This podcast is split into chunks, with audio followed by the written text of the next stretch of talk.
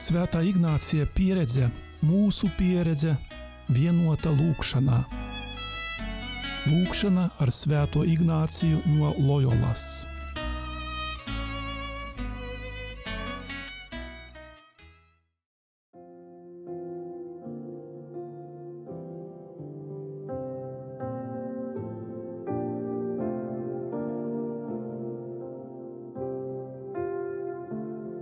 Dargo radio Marija klausītāji!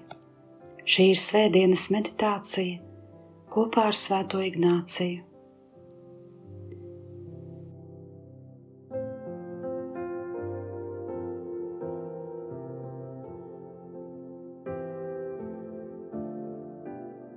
Šodienas evaņģēlijas mums stāsta par Jāņa Kristītāja pazemīgo savu kalpojumu noslēgšanu un došanu vietu mesijam Tāpat ir kunga kristīšanas svētki.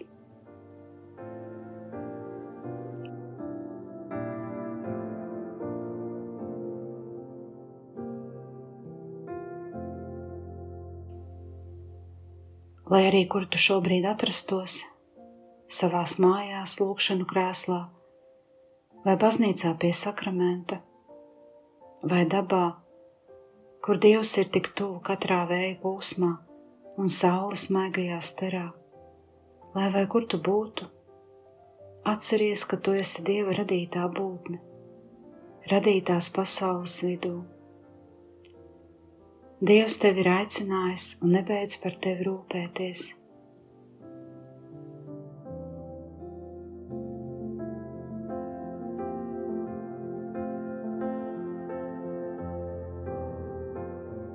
Tu esi pie lūkšanas sliekšņa. Šis būs laiks sarunai ar tavu radītāju. Lai svētais gars tevi aptver ar savu mīlestību un kluso klātbūtni, piepilda un vada.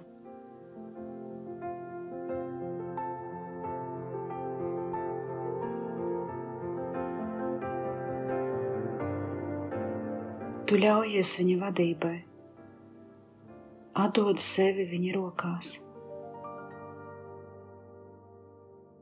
Vienlaicīgi izrādi savu prieku par to, ka atkal esi pie kunga kājām. Vērtē šo laiku, ieklausies Jēzus vārdos.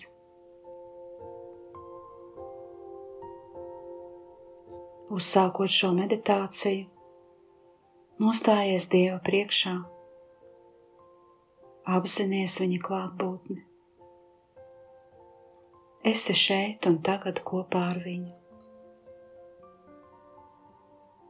Lai Dieva vārds tev ļauj atpazīt esošo Dieva tēlu, lai tas ir patiesi.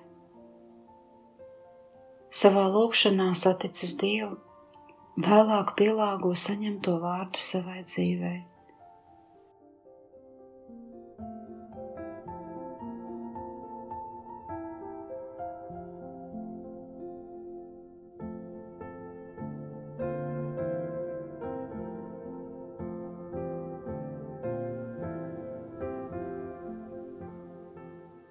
Lūdzu viņu saviem vārdiem, žestiem vai dziļu klusumu. Lūkšanas sākumā prasa no Dieva meditācijas žēlastību. Lūdzu un vēlies paturēt visu savu dzīvi Jēzumu.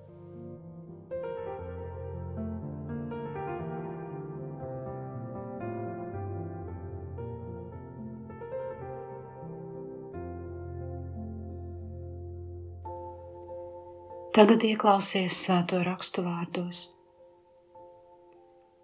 Tajā laikā Jēzus atnāca no Galilejas uz Jordānu pie Jāņa, lai tas viņu kristītu.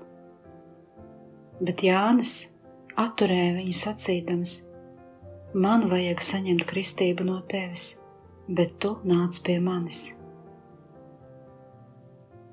Bet Jēzus atbildot viņam sacīja: Ļauj tagad, jo tā mums pienākas izpildīt visu, kas ir taisnīgi.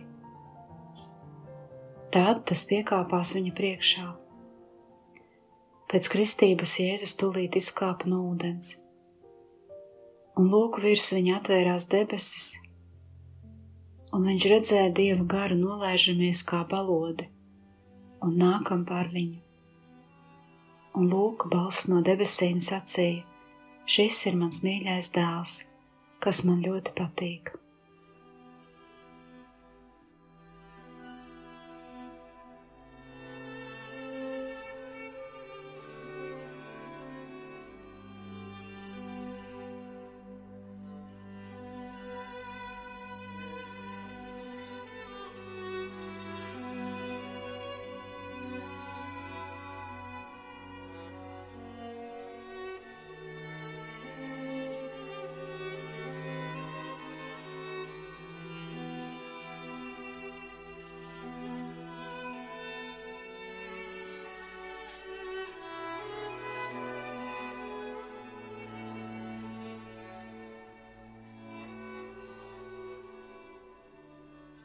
Vari tagad atcerēties, ka kunga kristību svētki noslēdz Kristus piedzimšanas svētku laiku. Un sākas parastais liturģiskais laiks. Kristus piedzimšana, kunga atklāšanās tautām un kristība notikums – ir viens no svarīgākajiem noslēpumiem pestīšanas vēsturē. Cik ļoti tu to apzinājies, vai arī tev tas tā ir?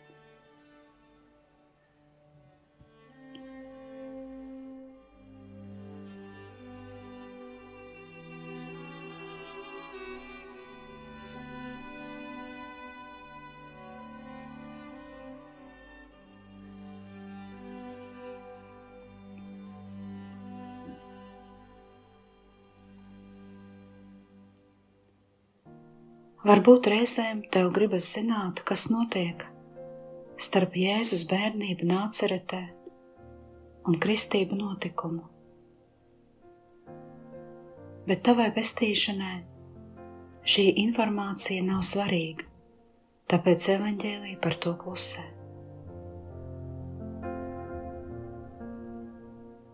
Tu vari domāt, kā šajos svētkos baznīca svin kunga publiskās darbības sākumu.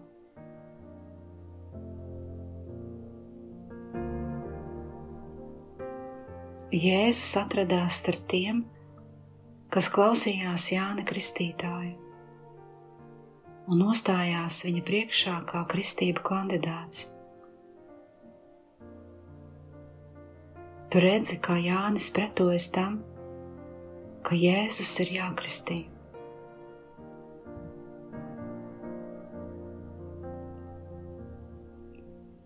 Jānis atpazina Jēzu, un viņš neatbilda to cilvēku grupai, kuri gāja kristīties, jo šis rituāls norādīja uz grēku nožēlošanu.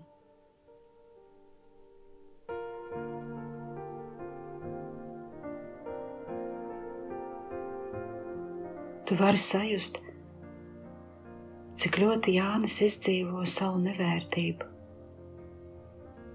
tomēr viņš piekrīt pildīt dieva gribu.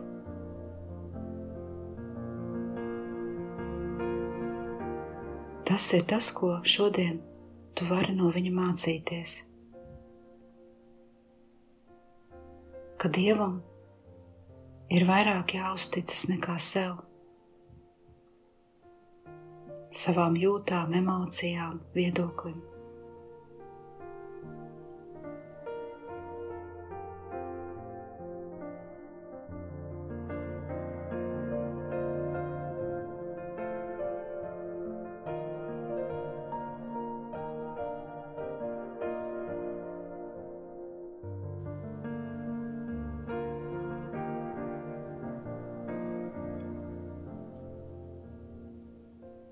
Ir daudzas lietas, kuras noslēpumi, dievišķie, kurus tu nespēji saprast.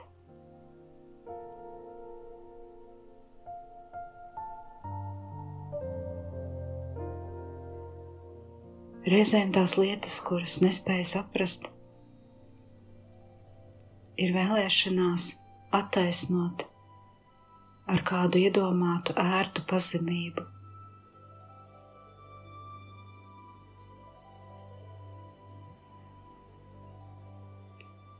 Tomēr esam aicināti darīt visu to, uz ko sauc baznīca. Kaut arī gribētos pretoties.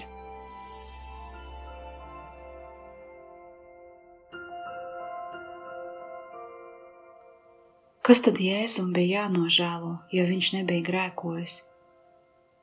Kāpēc viņš tika kristīts?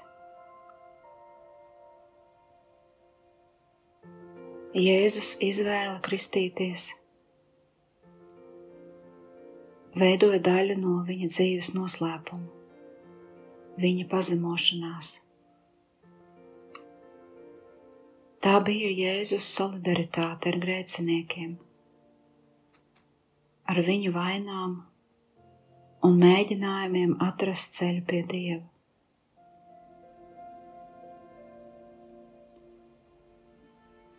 Jēzus izveidoja saiti starp debesīm un zemi. Ne jau velti debesis atvērās.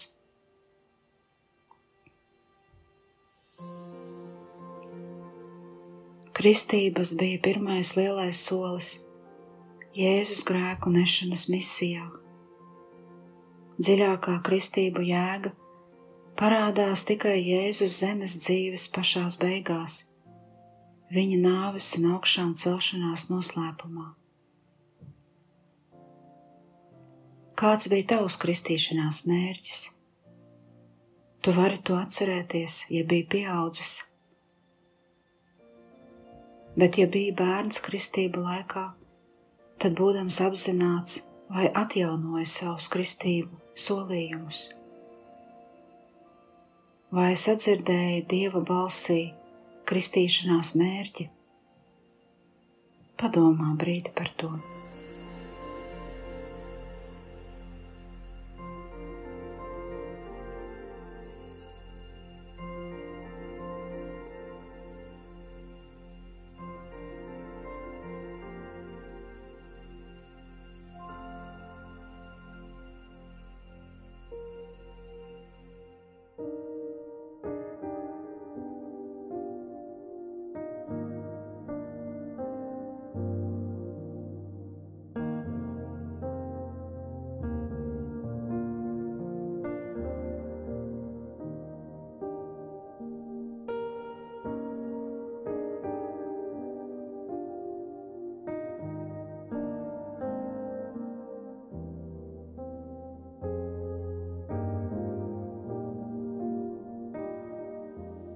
Ir Jēzus Kristību svētku diena.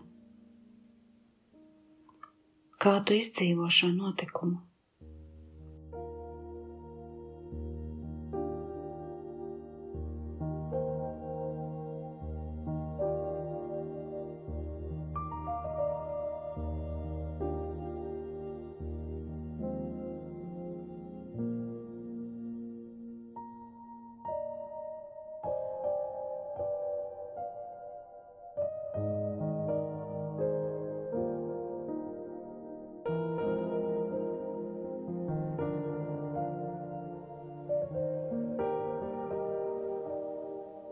Kristības Jordānā norāda uz Kristus mesijānisko statusu un sūtību. Jēzus atklāja sevi kā Kristu, Mesiju un Svaidīto. Viņš netika svaidīts ar eļļu, kā tas tika darīts karaļu un augsto priesteru gadījumā, bet gan ar svēto garu. Vienlaicīgi atklājas ne tikai dēls, bet arī tēvs un svētais gars - visa trīsvienība. Jēzus kristībās piepildās vecās derības pravietojumi, šķīstīšanās ilgas un norādījumi uz nākotni, uz kunga ciešanām un augšām celšanos.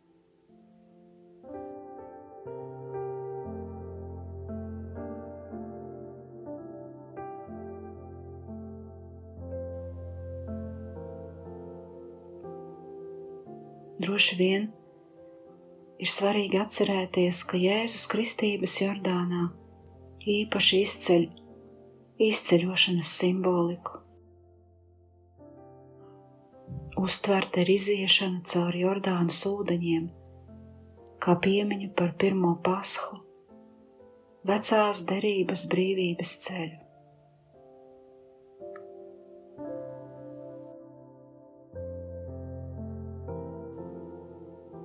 Kristības un izceļošana savā starpā ir dziļi simboliski saistīti.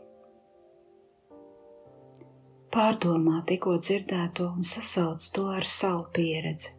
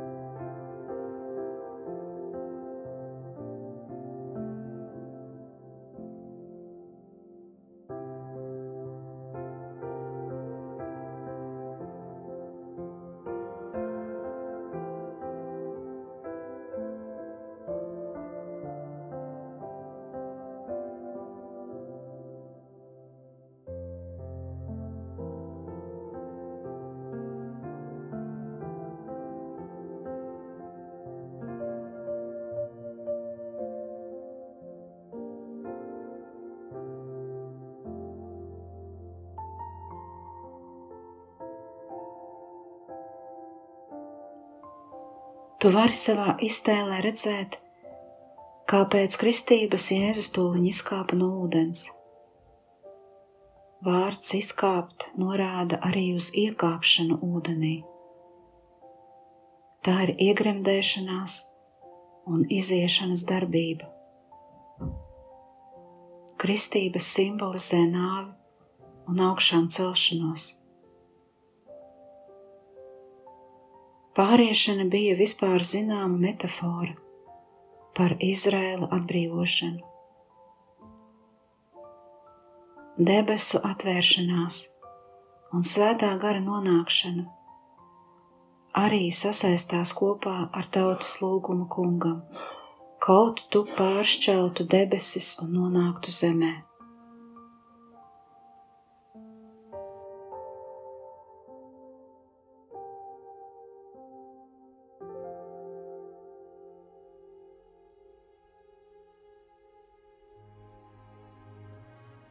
Tu redzi, ka Jēzus Kristība notikumā ir vairākas norādes uz pestīšanas vēstures notikumiem, nāve un augšām celšanās, pāreja pāri Jordānas upi un tautas ieiešana apsolītajā zemē.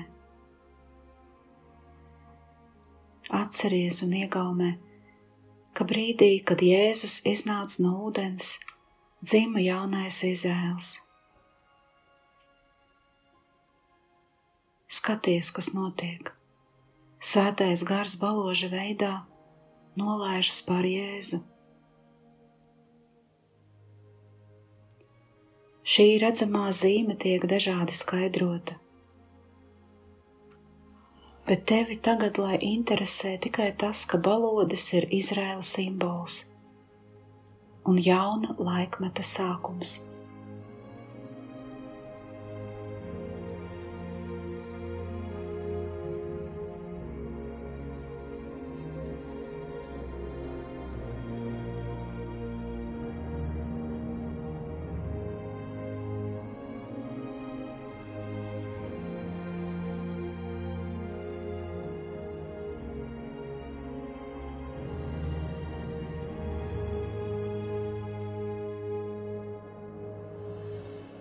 Šis ir mans mīļais dēls,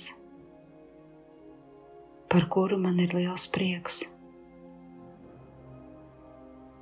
Runā balss no debesīm. Tā balss, kas ir izdarījusi visu, lai iestātos taisnīgums. Šī tēva balss ir veltīta tev. jo tu, Jēzu, kļūsti Dievam par bērnu, par mīļo bērnu, par kuru viņam ir liels prieks. Jo tieši Jēzu tev ir lemts augt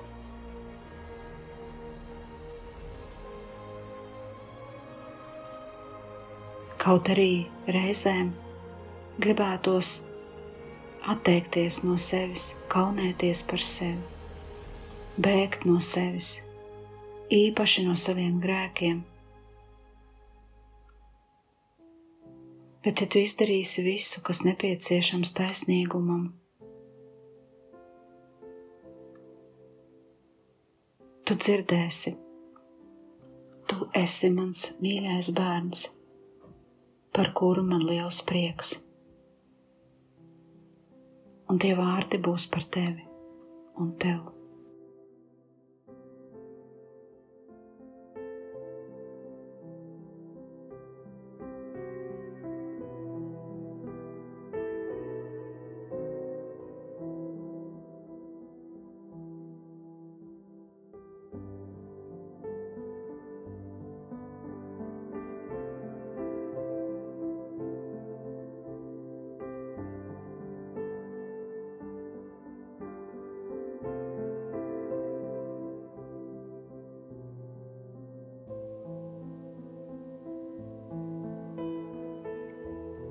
Svētais gars pārstāv jauno, uzticīgo kopienu, kas pulcējas ap mesiju.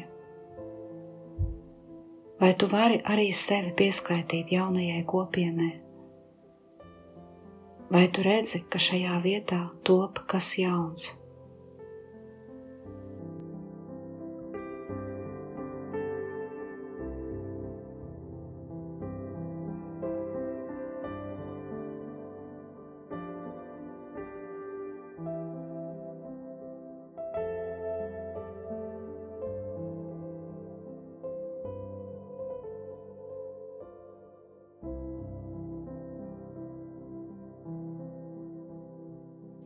Svētā gara ienākšana bija svarīga, lai daudzi atjaunotu savu ticību, tam, ka gars ir pieejams ikvienam.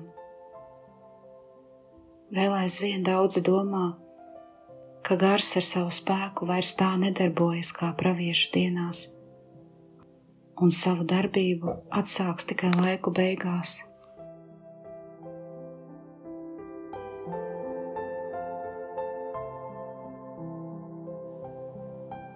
Kā domā tu?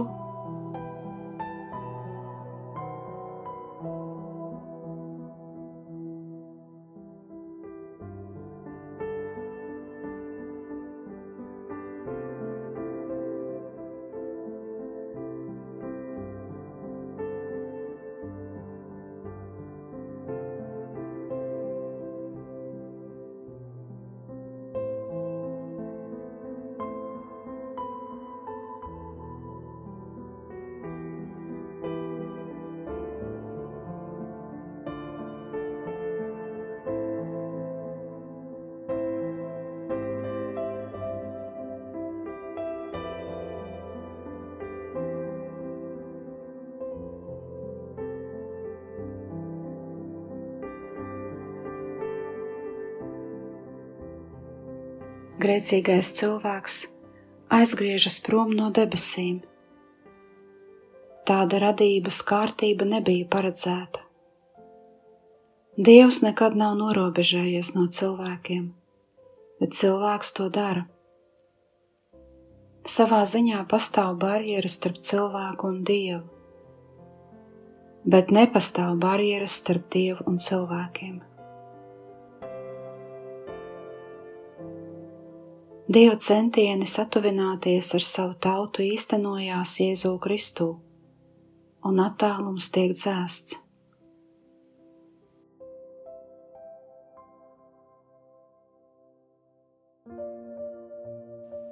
Kas ir pieņēmis kristības un atzīstas ticībā kungam, izmanto šo tiltu, caur kuru ir pieeja pie tēva, un kurš dod jaunu dzīvi un jaunu dienu.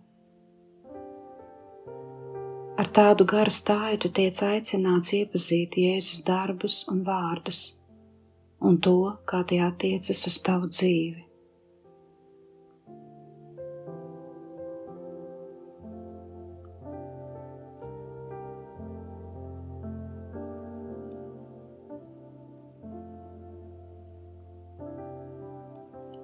Jēzus brien Jordānas upē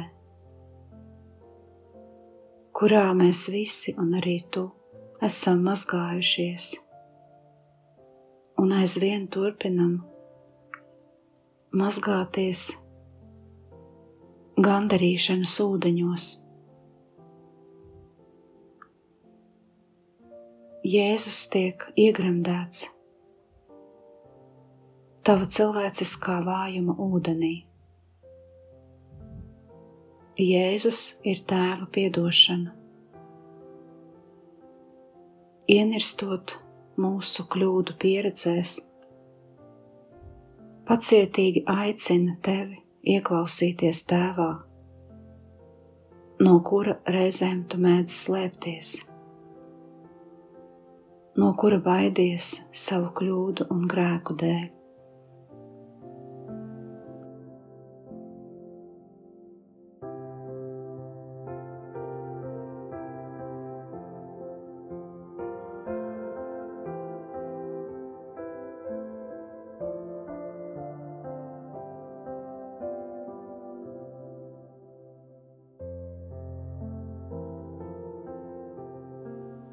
Beidzot lūgšanu, tu atgriezīsies savā ikdienas solī, taču vienmēr atceries, ka sevī nes Dieva klātbūtni, iesētu sēklu, kurai jāļauj augt.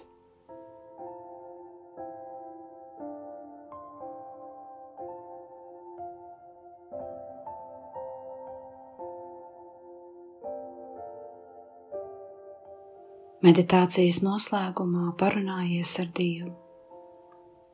Saki viņam, kas tev bija svarīgs šajā lūkšanā, ko saprati, kas bija grūti, un pateicies par saņemtajām dāvanām.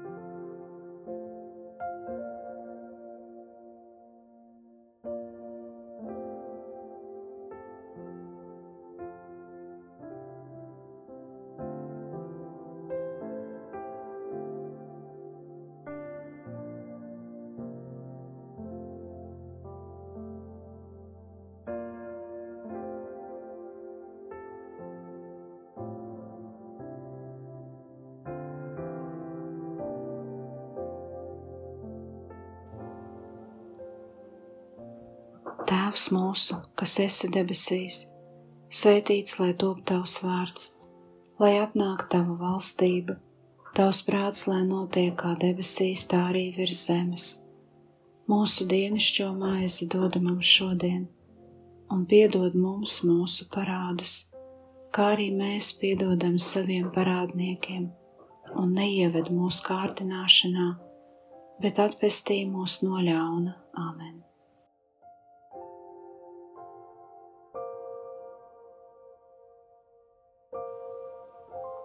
Paldies par kopīgu lūgšanu!